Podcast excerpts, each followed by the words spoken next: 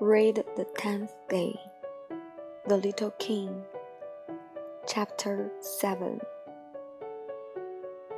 On the 5th day, again, as always, it was thanks to the sheep. The secret of the little prince's life was revealed to me.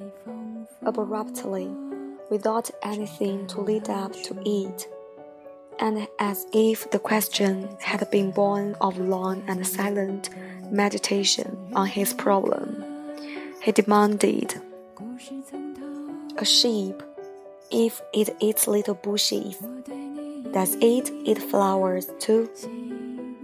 "A sheep," I answered, "is anything it finds in its reach, even flowers that have thorns."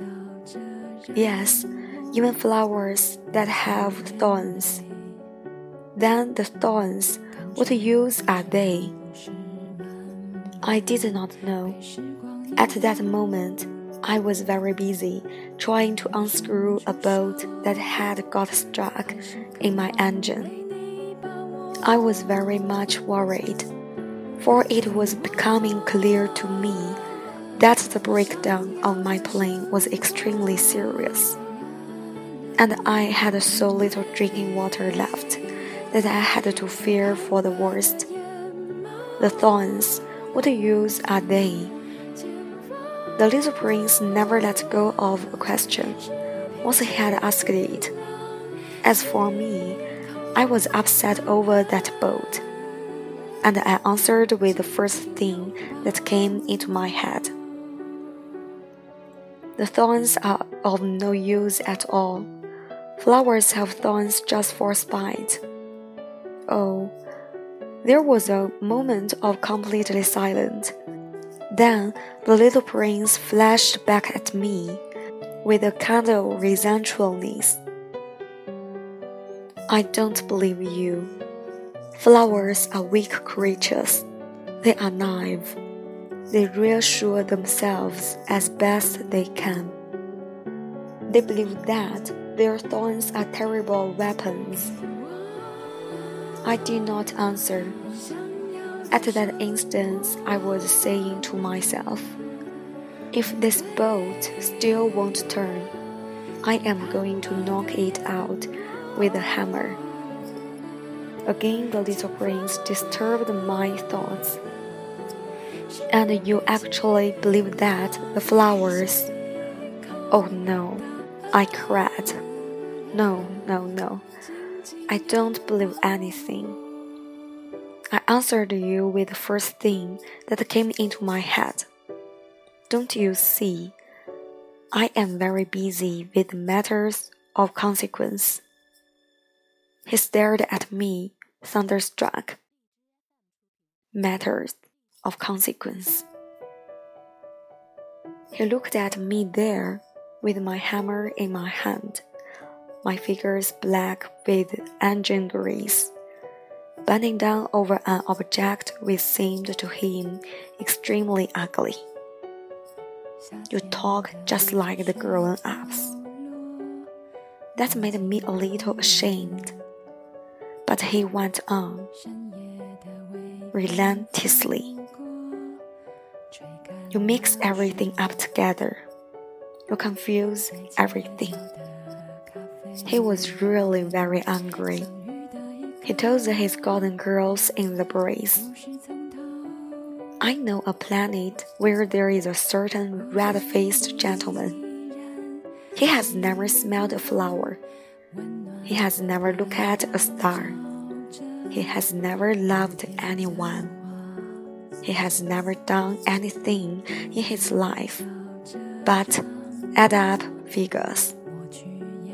And all day he says over and over, just like you, 'I am busy with matters of consequence.' And that makes him swell up with pride. But he is not a man. He is a mushroom." "A what?" "A mushroom." The little prince was now white and orange. "The flowers have been growing thorns for millions of years, For millions of years, the sheep have been eating them just the same, and it's not a matter of consequence to try to understand why the flowers go to so much trouble to grow thorns which are never of any use to them. Is the warfare between the sheep and the flowers not important? Is this not of more consequence than a fat red-faced gentleman's psalms?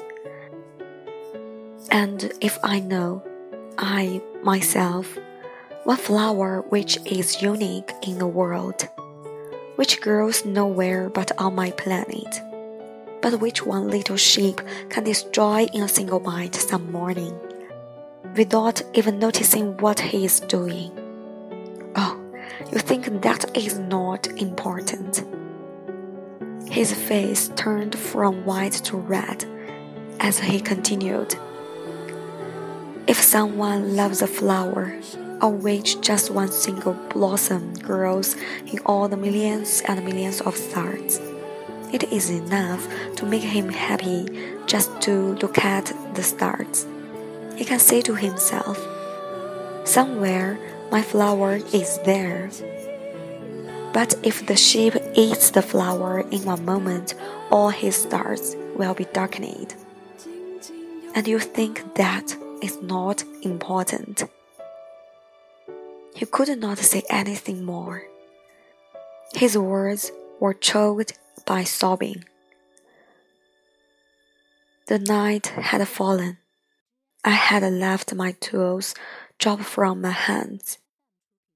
Of what moment now was my hammer, my boat, or thirsty, or death? On one star,One planet, my planet, the earth, there was a little prince to be comforted. I took him in my arms, and I rocked him, I said to him, "The flower that you love is not in danger. I will draw you a muzzle for your sheep. I will draw you a railing to put around your flower. I will."I did not know what to say to him. I felt awkward and blundering. I did not know how I could reach him, where I could overtake him, and go hand in hand with him once more. It is such a secret place, the land of tears.